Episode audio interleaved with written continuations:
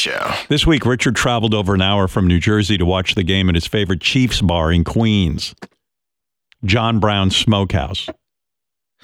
He recorded the whole experience because he wants to remember the game.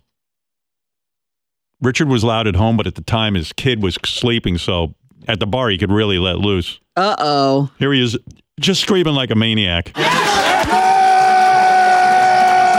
It's like Robert De Niro in Cape Fear. Cape Fear.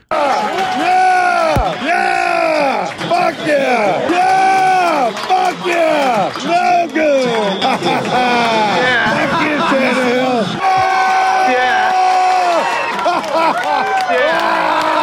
I would head out of that bar so quick. right? Yeah, Yeah, I would not want to be in the middle of that. Yeah, scary. Richard cheered for everything. Even cheered when Chiefs head coach Andy Reid threw a challenge flag. I never heard people cheer for that. Throw the flag! Throw the flag! Throw the flag, Andy! Throw it, Andy! Throw it, Andy! Throw it! Yeah! Andy! that laugh. Ha, ha, Nice going, Andy! It's almost like he thinks he can be heard. ha.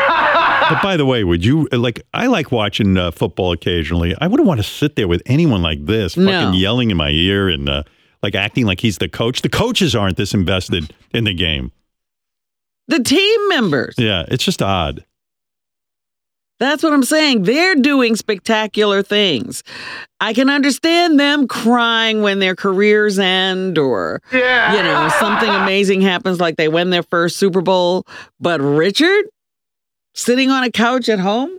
What'll make Richard cry more if they win or lose? That's what I'm in favor of. Well, I told him I was now going to start re- rooting for Kansas City since, or since they uh, insist on winning when I root against them.